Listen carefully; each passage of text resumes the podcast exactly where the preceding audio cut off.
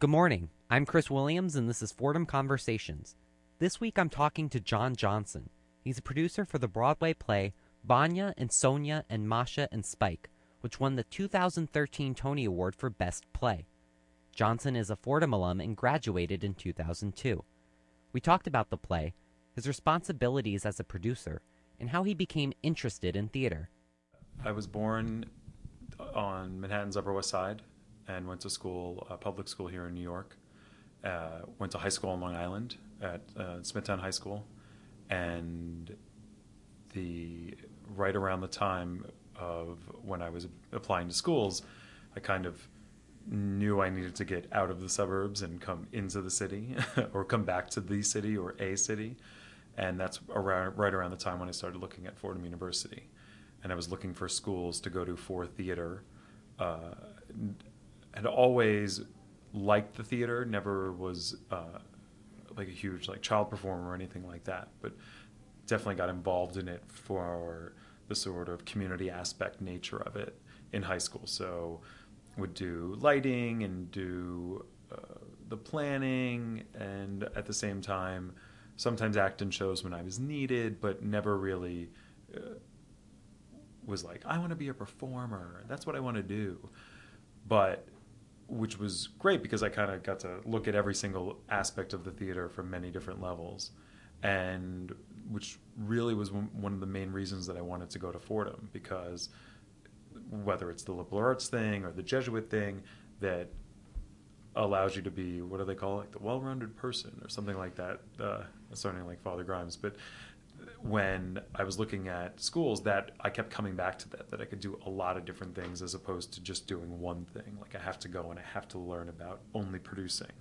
In this case I knew I wanted to I was gravitating towards the managerial and producing side of the theater but the opportunity to sit there and say oh I can also direct or I could write a play or if I wanted to act I could act or any of those things. And the biggest thing for me was the energy of the city, the feel of the city was something that I always gravitated towards. Like back when you used to like sleep on the street to go see Rent, like that was me with my uh, high school friends, and we would always like get on Long Island Railroad and come in to go to shows. We would go to the TKTS booth and be like the first people online.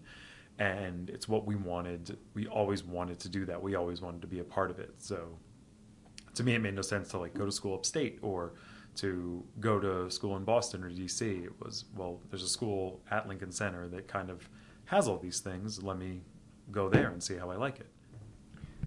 So, growing up, did you see plays a lot? Did you go to Broadway plays or did you see other stuff in the city? I usually only saw Broadway. I wasn't a big uh, theater person, or the family that I was a part of wasn't a big theater family. It wasn't like seeing Broadway shows at like five, or you know, we would go all the time.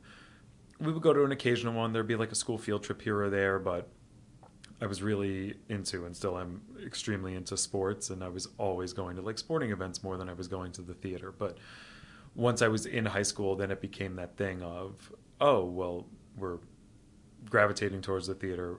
I like the theater. My friends and I that I do shows with are in the theater. So you would come to Broadway because it was just you knew that you could uh, sleep on the sidewalk and see Rent, or you knew that you could get to the TKTS booth and pick a number of different shows that you could want to see. Uh, but I think it, that was probably the, the, the whole Rent sort of phenomenon was the thing that kicked my interest in the theater and level of uh, engagement in the theater to new heights because I was I remember seeing that show for the first time. I remember seeing that show on the Tony Awards, and that really opened up everything for me. And then that was when I was just hooked.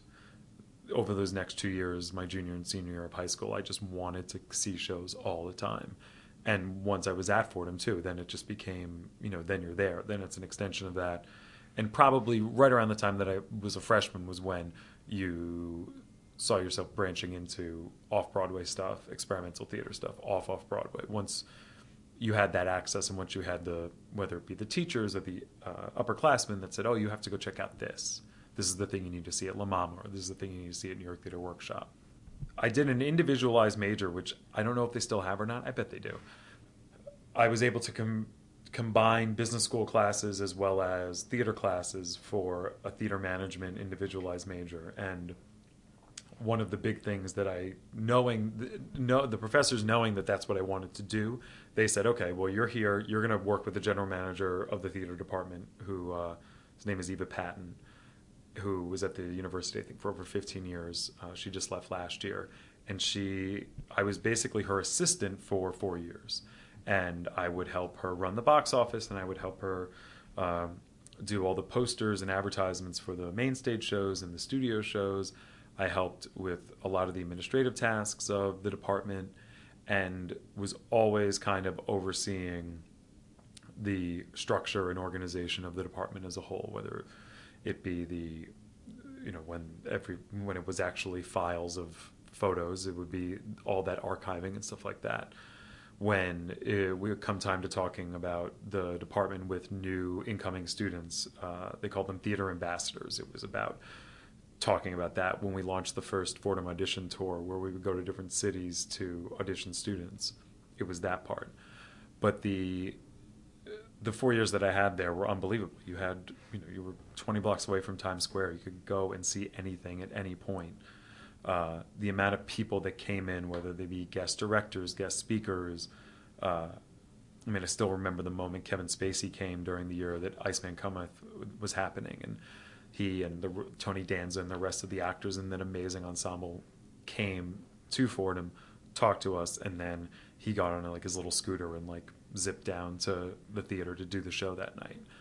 Uh, it was just an unbelievable experience from that aspect, as well as the community, the small community that the theater program is, allowed you were always doing everything. You weren't the actors weren't over here and the designers weren't over here and the playwrights weren't over here. Everyone was in the mix together.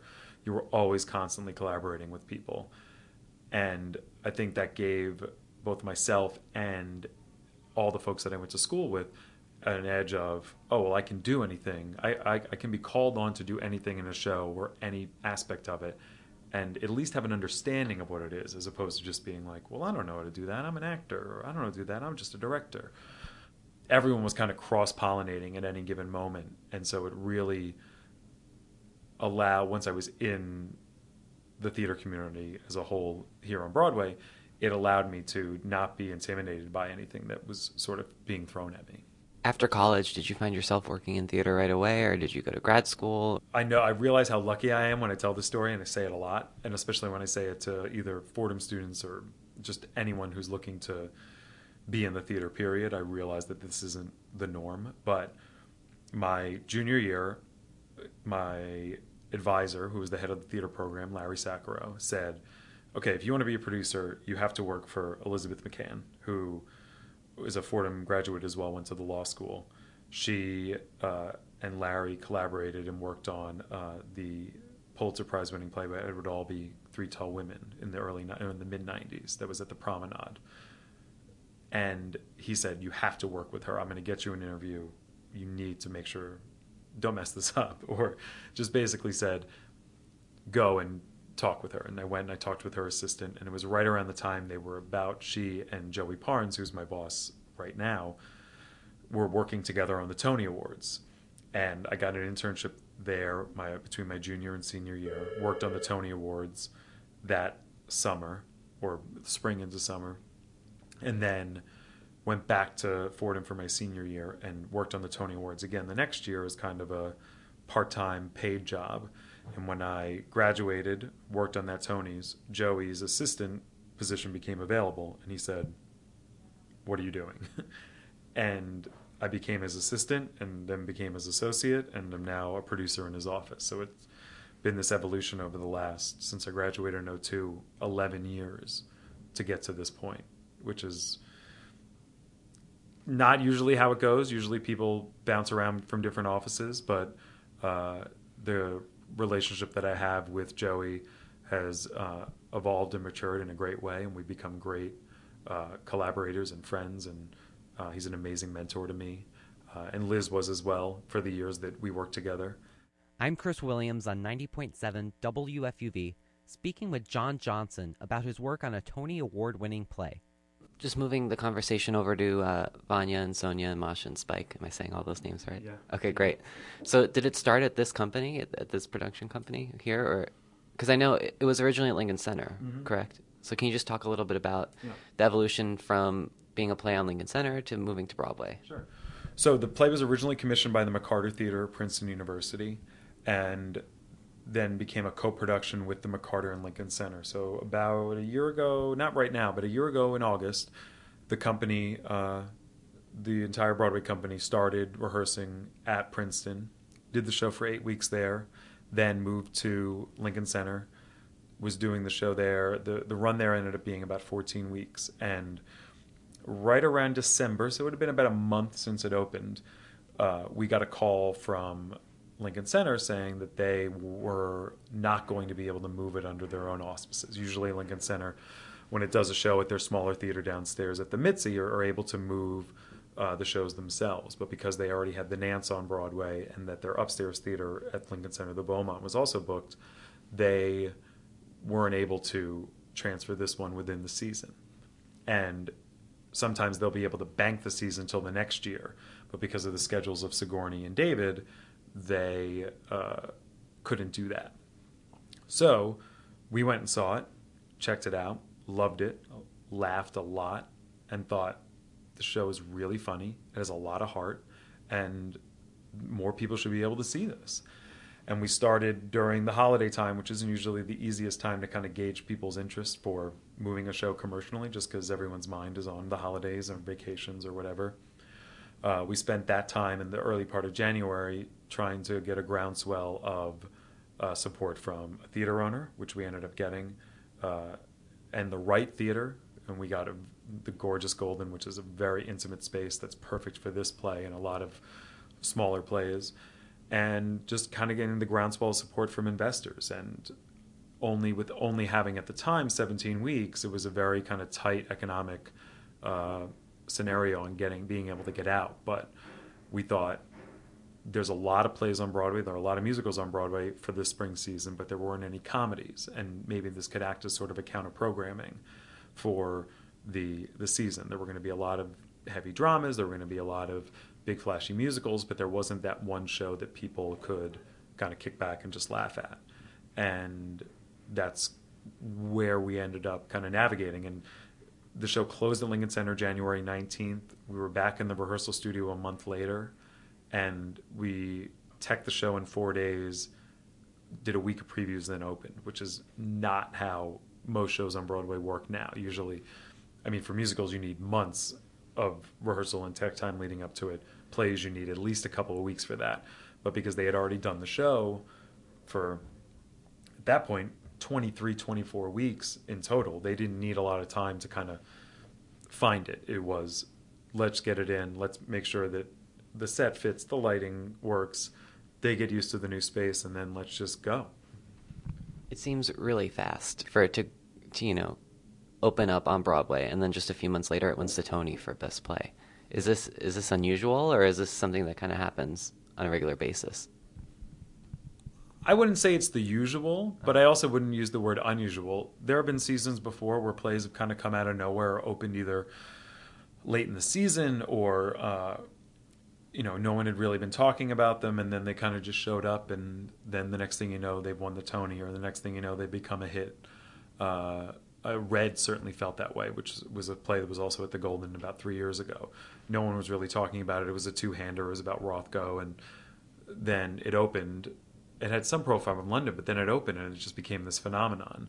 And I think, kind of similarly here, we we had some great weeks at the beginning, and it just kind of built and it just snowballed down the hill to a point where the word of mouth, which is a word that gets used a lot or a phrase that gets used a lot in the theater, but it's true when people start seeing it and people start talking about it people start telling their friends their family whomever their coworkers you have to go see this show it's so funny it's so touching it's so whatever people just respond to that and the next thing you know those people go and then they tell people and then those people go and they tell people and you end up with a week like we had this week where it just you know we were almost we we sold out most of the performances and the ones that we didn't we were just a couple seats short So, is this the most high profile play that you've been involved with? As a above the title producer, yes. As a producer, uh, as a Tony eligible or above the title producer, yes. Uh, other shows that I've worked on as an associate producer have definitely been as high profile, uh, but they were different. Merchant of Venice with Al Pacino was hugely uh, successful and a, a, phenomenon in its own right after it transferred from Shakespeare in the Park to Broadway. But everyone kind of knew it was going to be that when it was coming. Uh, and I was an associate producer on that show. The revival of Hair, which was, again, another hugely successful show uh, a phenomenon in its own right. It uh, was another show that I'm extremely proud of and uh, taught me a lot and gave me a lot of relationships and connections and family from the actors and the people that worked on that show that still resonate even now. And you know, there's that saying you love, you know, you love all your children the same whether or not they go and make all their money back, but that's nice. Whether they win awards, but that's also nice. But there have also been tons of shows that I've worked on in an associate role, like Passing Strange, that uh, I could not be more proud of, prouder to be a part of and to be have been associated with, because people when they hear that I work on that show are like, I saw the show on Netflix because Spike Lee perfor- uh, recorded the last couple performances of it. That show changed the way I think about theater or changed the way I think about art or changed the way I think about what a theatrical experience can be. And you're also as proud of those as you are about the others. I mean, the fam- the, the familial aspect of it of the theater is extremely cliche, but it's a cliche that's true. And still being able to see people at, uh, you know, like for the Tony party for Vanya Sonia, there were people that were there that I'd worked on for Merchant, uh, worked on with for Bloody Bloody Andrew Jackson, people for Passing Strange. They were all kind of at this party, not because we had invited them, but because they were there with friends of friends, or they were there because they also worked on the show because they were the lighting designer for this show, or whether they were the wardrobe person for that show. And it was great to have all of those people. It's, it's just great to have all those people in your life, period, let alone, uh, you know, just for one show. For people who haven't seen the play, what can they expect when they go see it? I think that they can expect to laugh a lot. I think they can expect to be ready to spend time with an amazing, if not dysfunctional, family that is the three characters that play brother and sister, as well as the rest of the ensemble that's in the show. And I think that they can hope to really just escape from whether it's the heat, whether it's you know whatever they're kind of going through at that specific moment to kind of walk into that theater and almost sit on that porch with those characters and let loose for a little bit. Whether that's with laughter whether that's with emotion no matter what they're looking to get from it because i think all of it allows uh, all of it lives within that. And while there are chekhovian references in the title and there are chekhovian references all over the the, the script you don't need to be a chekhov scholar to understand it, but I think that there's definitely something about the uh, nature of Chekhov that kind of runs through it. Chris tells the story about how when he thought about writing this play, he thought about himself uh, in the role of the Vanya character. What would happen if his life, if he just stayed in his house in Pennsylvania and he never left? And yet he had a famous movie star sister, and you know what would happen if she came back and she had a boyfriend, and just everything that kind of wrapped around that. And in his mind, it's sort of this uh, alternate reality play. And I think a lot of people uh, connect with that, even though they don't know that story about it heading into it. But there's this heightened level of theatricality with the piece, a heightened level of humor with the piece, uh, heightened level of like familial dysfunction or angst with the piece that people really connect with. So, just going back a little bit from the transition from Lincoln Center to Broadway, were there any production changes in terms of set or, I mean, even big things like people who worked on the show? I think that the, the production is the production as you as you saw it at the Mitzi. The difference, the, the biggest difference was going from a three quarter thrust stage to a proscenium stage, which I think helped a lot in terms of the comedy. So there were minor sta- staging changes, but I think just the atmosphere of having 800 people as opposed to 270 people definitely helped with the laughter. The biggest change was probably the advertising, only because Lincoln Center is a very set way for their season about how they advertise their shows, and they did it a great way for the Mitzi Newhouse production. But in this case, we knew we had to show that it was something different than everything else that you were seeing on Broadway or everything else you were expecting to see on Broadway. And so it was all about the comedy and the zaniness and bright colors, uh, bright blues, bright yellows, and this great photo that was shot for the New Yorker where there's a costume party at the end of the first act of the show. Uh, and in this photo for the New Yorker that Brigitte Lacombe did, it's Sigourney in a Snow White costume, David is a as a dwarf, and Kristine dressed in this ball gown, and we knew that that kind of photo would set the tone for people. So when they got the piece in the mail or when they saw an ad in the paper, it's is that Sigourney Weaver? Why is she in a Snow White costume? Is that David Hyde Pierce? Why is he dressed like a dwarf?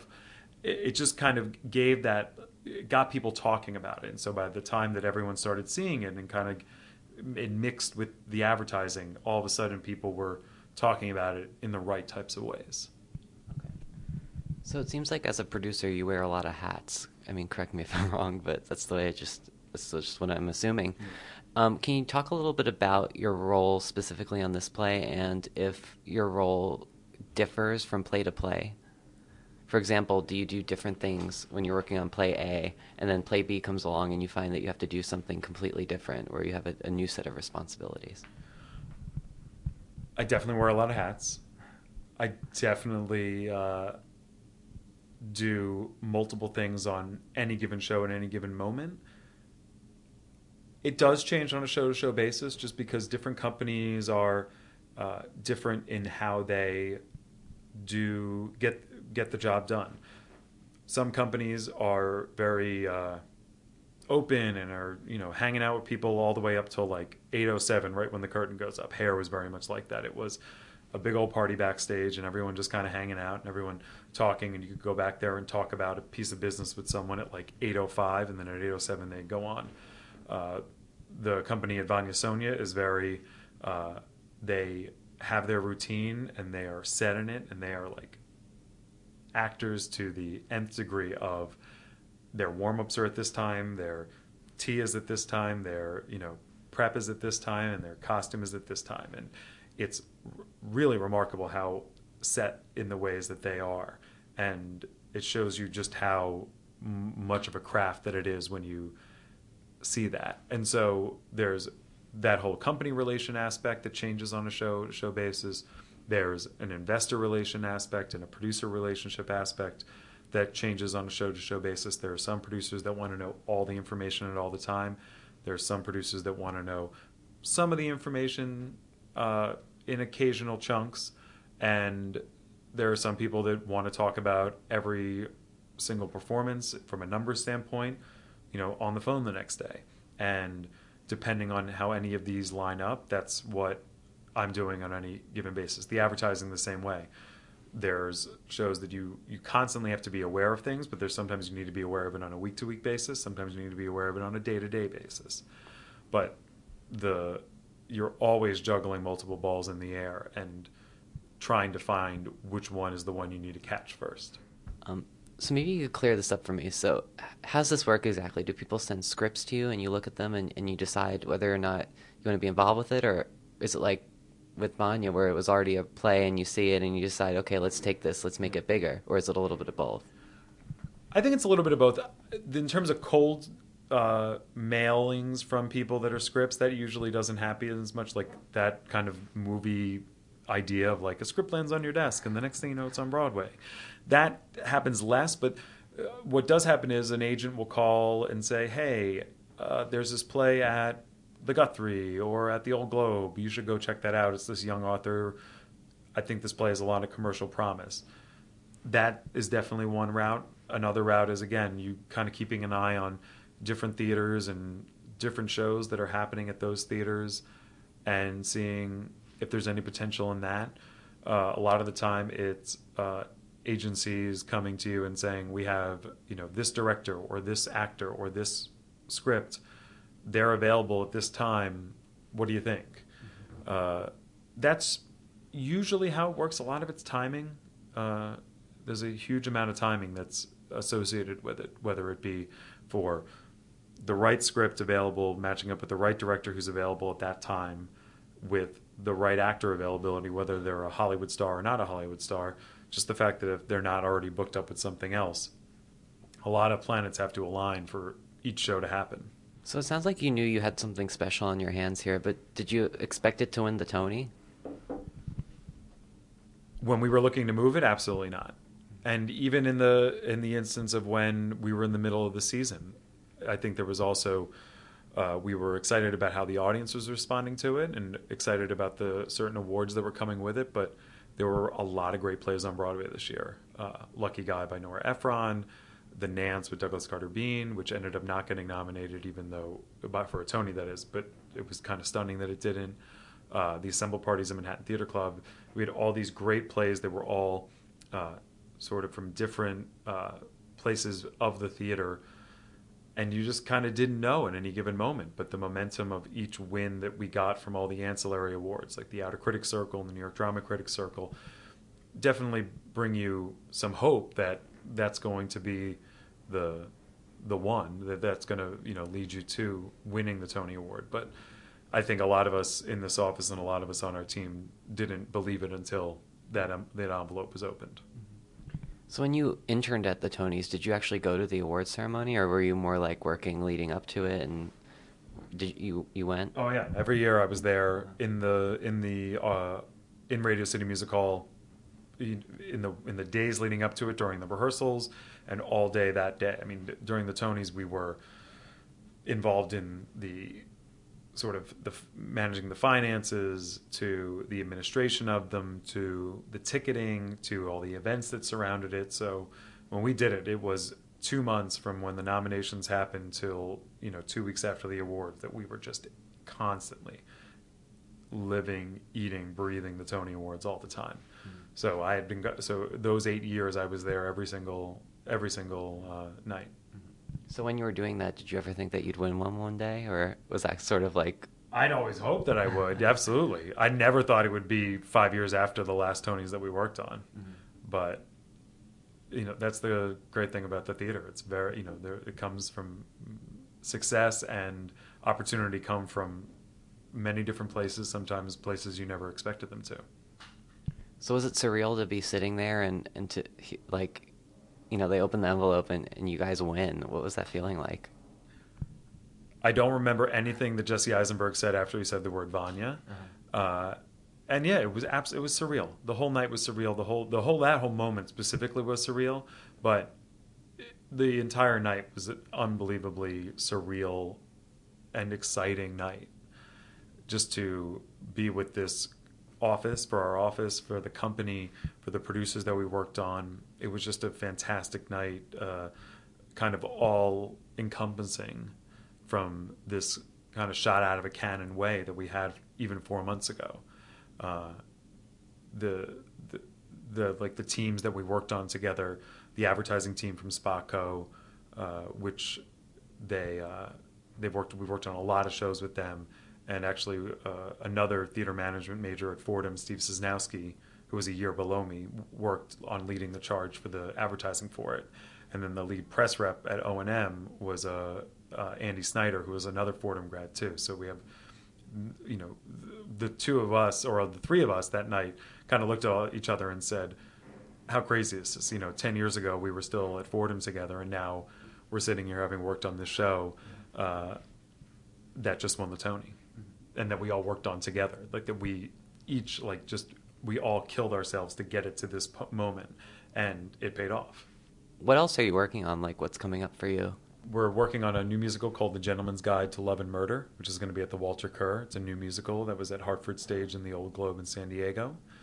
That's coming in in November. It's a sort of uh, Edwardian musical comedy. This has been Fordham Conversations on 90.7 WFUV. You can hear Fordham Conversations every Saturday at 7 a.m. You can also like us on Facebook, follow us on Twitter, and catch up on past shows with our weekly podcast. Stay with us, George Bodarky and Cityscape are next on WFUV. For Fordham Conversations, I'm Chris Williams.